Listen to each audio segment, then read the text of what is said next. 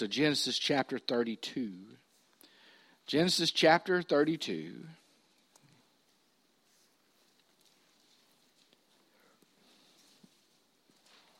We're going to begin in verse 22. We're picking up the story of Jacob. We know Jacob uh, and Esau. If ever there was a dysfunctional family, it was theirs. If you know, Jacob's name means heel snatcher, trickster, the guy who lived by his wits, outsmarting other people. Uh, in our day, we'd say he was a cheater. He cheated at everything and seemed to come out on top. He finally comes to a place in his life where he can't do that anymore. And that's where we pick up the story. Genesis 34 or 32, verse 24, 22.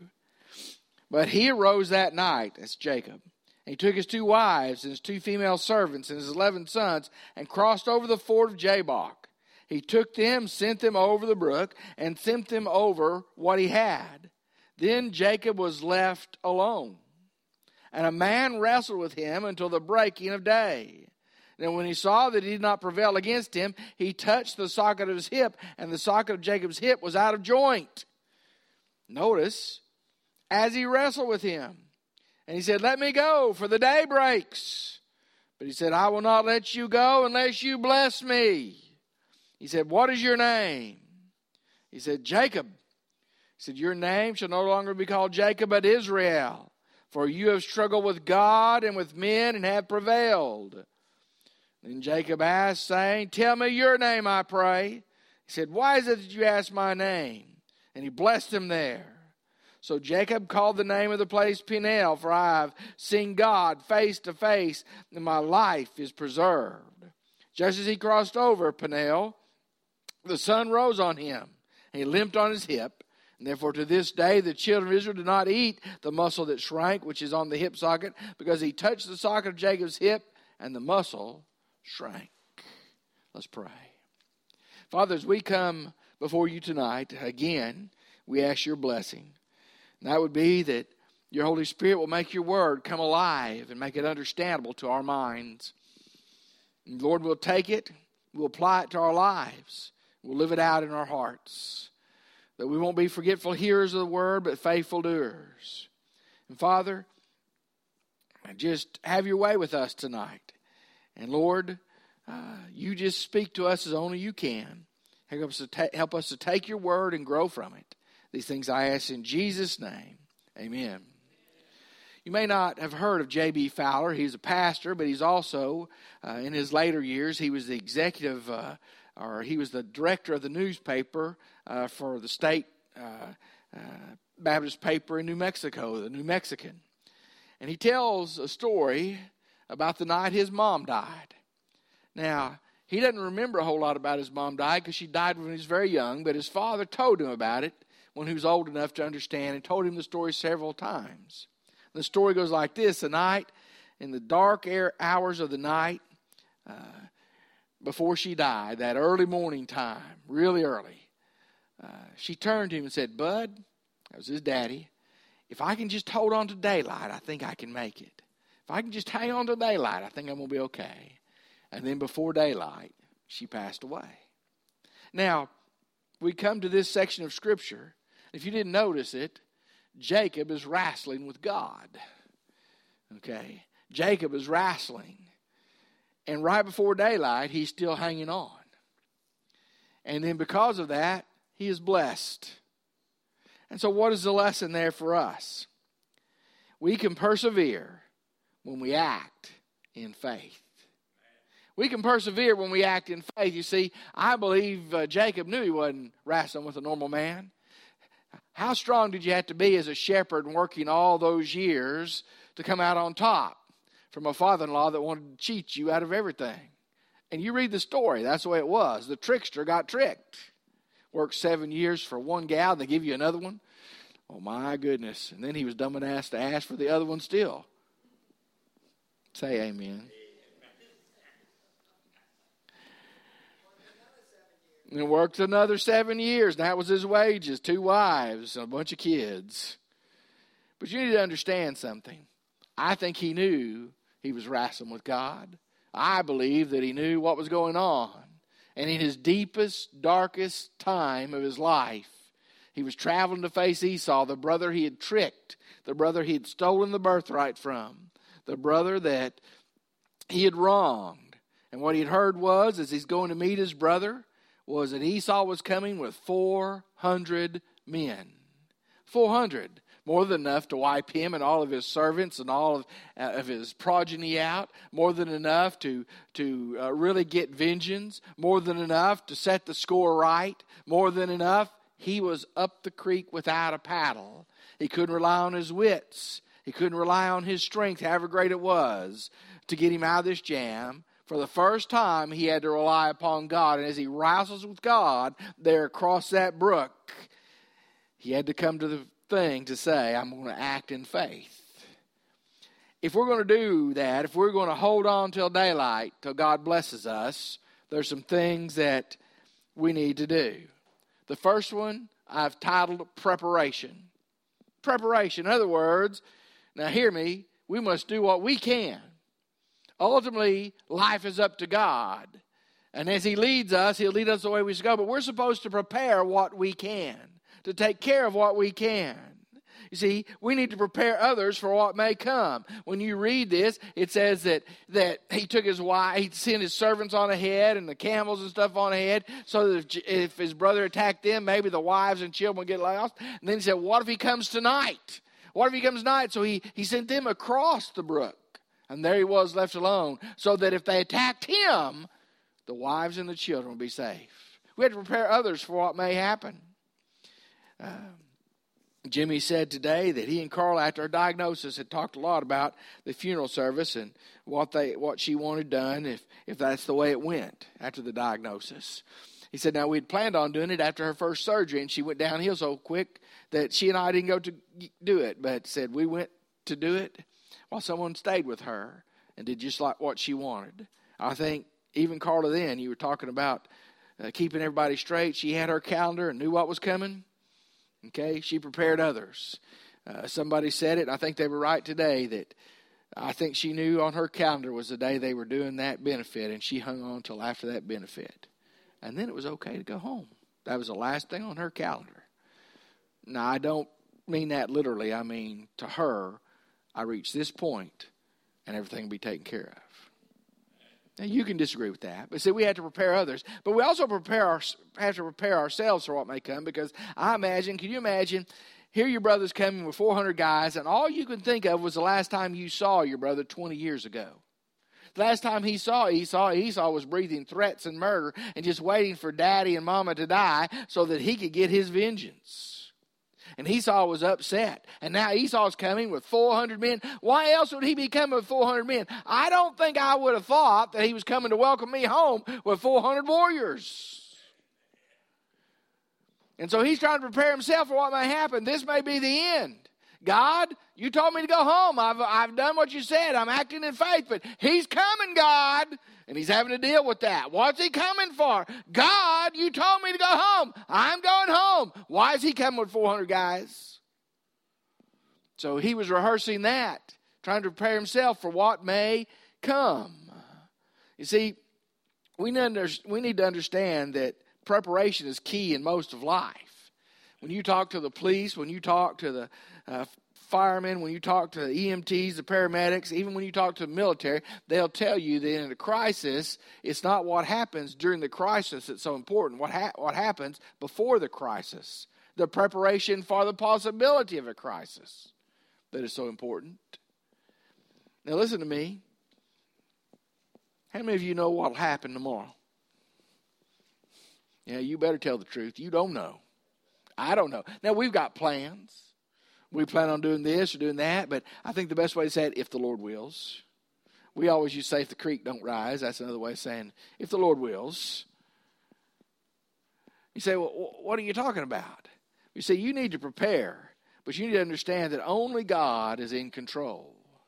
And you need to surrender to that control. See, I think for the first time in his life, he had to surrender to God and act in faith. That means preparing ourselves for what may happen, preparing others for what may happen. Well, here's, here's, here's a clue for you and for me God knows what's going to happen, and he prepares us in our private time with him for what may happen. Be reading along in my Bible, Lord, I understand that, and this is what I think it means to me, but why are you giving me this scripture? In a week or two, he'll tell me why he gave me that scripture. Because he knew this was going to happen in my life or the church's life or that was going to happen. I thought, okay, Lord, thank you. If I just listen a bit closer, just a little bit closer, you're preparing. And see, if you miss your prayer time, if you miss your Bible study time, you're missing the preparation that God has for you. That you miss your time of service, and God was preparing the church for some kind of blessing. But you missed it. See, people tell me all the time, well, I don't have to go to church, blah, blah, blah, blah, blah. No, you don't have to go to church, be a Christian, but you're not much of a Christian if you don't go to church.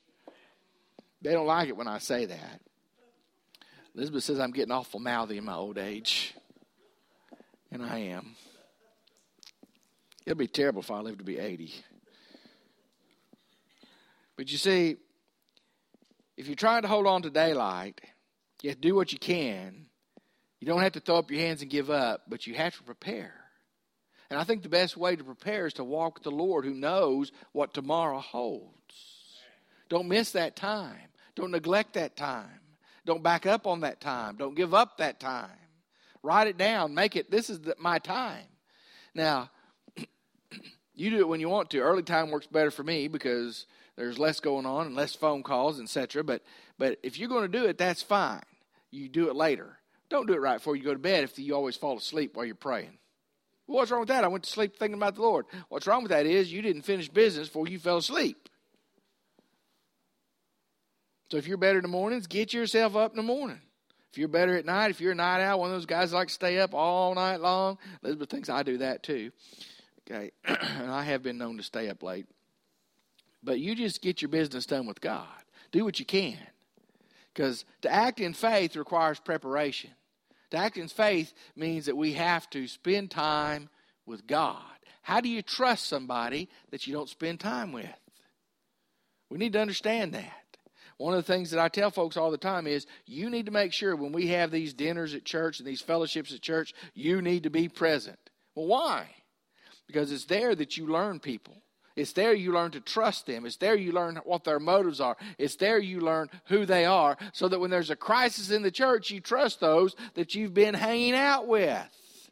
I think most fights in Baptist churches happen, number one, because people want their own way, and number two, because they don't trust somebody else's way. Okay? How do you trust people? Spending time with them. How are you going to trust God? Spending time with Him. So prepare. Uh, the second way to get ready to hold on to daylight is prayer. You prepare, you prepare, and you pray. That's hard to say together. See, you have to pray the matter through. You see, I think fear drives us to our knees. We didn't read it, but in verse 9 of this same chapter, Jacob said, O God of my father, Abraham, the God of my father Isaac, the Lord who said to me, Return to your country and to your family, and I will deal well with you. I am not worthy of the least of all these mercies, of all the truth which you have shown your servant. For I crossed over this Jordan with my staff, and now I become two companies. Deliver me, I pray, from the hand of my brother, from the hand of Esau, for I fear him, lest he come and attack me, and the mother with me, and the children. For you said, I will surely treat you well and make your descendants as the sand of the sea, which cannot be numbered for the multitude. See, fear drives us to our knees. Sometimes we forget to thank God for fear. Sometimes we forget to thank God for pain. Sometimes we forget to thank God for those things which we really don't like, but those are the things God uses to draw us closer, to get us serious about praying. You see, I think, first of all, you need to pray about it alone. Now, listen to me. There will be others come alongside you and pray. Where two or more gather in His name, there He is. When two of you agree on anything, He'll do it for you. I'm all for that. But before you go seeking others, you need to seek God. It says He was left alone. That's where he needed to be.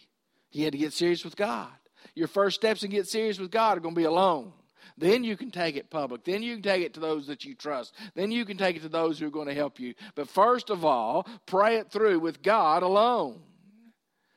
But also claim his promises. He repeatedly said, You told me to do this and I did it. You said you do this and I did it. Claim God's promises. You, you start finding Bible promises, write them in the back of your Bible, put them on your phone, however you want to do it, highlight them. I don't care. But you start claiming those promises as a child of God. See, that matters to God. You are His child. And as sure as we would do everything we could for our kids, our grandkids, nieces, nephews, do whatever we could do, God will do even more for His children. We need to understand that, claim it. And then, I think from these verses we read, we have to hold on till the answer comes. You see, it, it amazes me that Jacob is strong enough that, that this theophany, this angel of the Lord, Jesus incarnate, whoever it was that was wrestling with him, you know, he could have pinned him. He could have won the day, but he just wanted to see how serious was Jacob. Think about that wrestling, you know. Jacob thinks he's getting upper hand. God puts him back down. Jacob thinks he's going to win. God puts him back in his place all night long. Till the breaking of the day, and the angels saying, or, or God saying, Let me go. Well, why did God want him to let go? Because if you saw his face, you're going to die. Have you ever thought about that? But see, he wouldn't let him go till he got the blessing. In prayer, do you give up before you get to the blessing?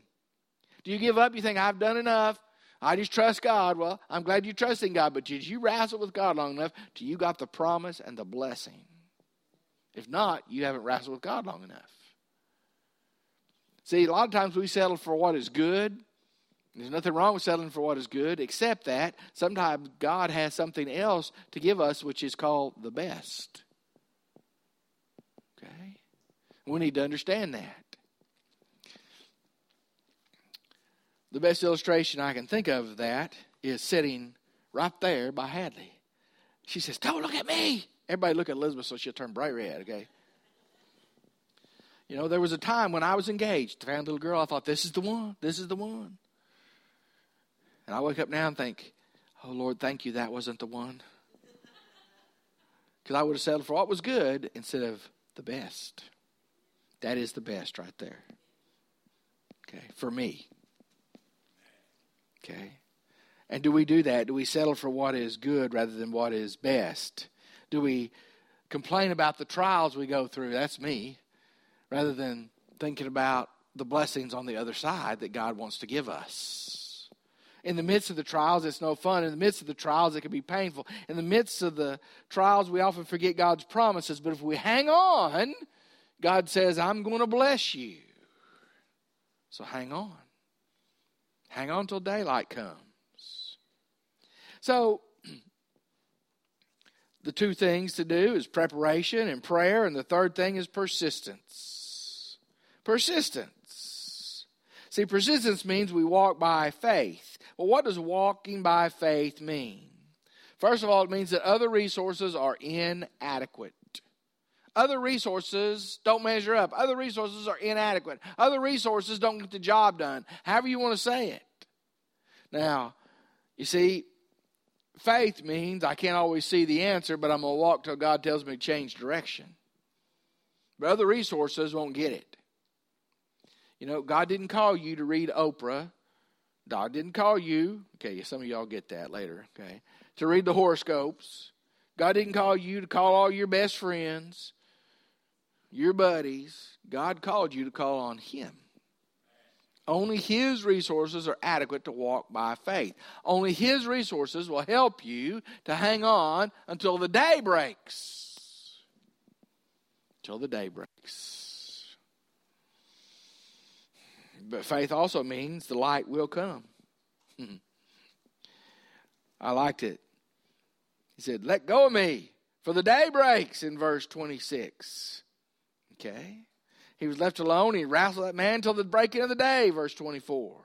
On and on and on it goes. So the day was breaking, the day was breaking, the morning was breaking. It's getting closer and closer to that time. You could see the sky turn rosy. But you see, he had to hang on. Walking by faith says the light will come. When you're walking by faith, sometimes it's a dark path, but eventually God shines the light and you say, Aha! And then as soon as you got that aha, God lets you walk a little more in faith. He doesn't say it all at once. He doesn't tell us everything that's going to happen over the next 10 years. If he did, it'd scare us to death. We couldn't handle it. Do we understand that? But the final thing is realize when we walk by faith, when you're persistent in it, God will bless. I'm not giving you name it and claim it theology where you're going to sow a seed of a hundred bucks and reap a thousand, et cetera, et cetera, et cetera, that you just name it and claim it. No, I'm saying when you walk by faith and you persistently follow God, wherever God wants to go, whatever God wants you to do, and you're obedient to that, He will bless you and He will bless me. It's sort of like, uh, I don't know about your house. Used to be a lot of houses had real silver. Anybody remember their parents or grandparents having real silver? Now, let me ask you and see how much you knew about the silver. What did the silver look like if they just took it out of the cabinet after a year or so? Tarnished. Okay. Do you know why it was tarnished? Hey, say that again. See, now we don't have real silver, but they tell me that real silver if you use it all the time, like use it daily, it's just as shiny as it can be. But when you stop using it, it begins to tarnish.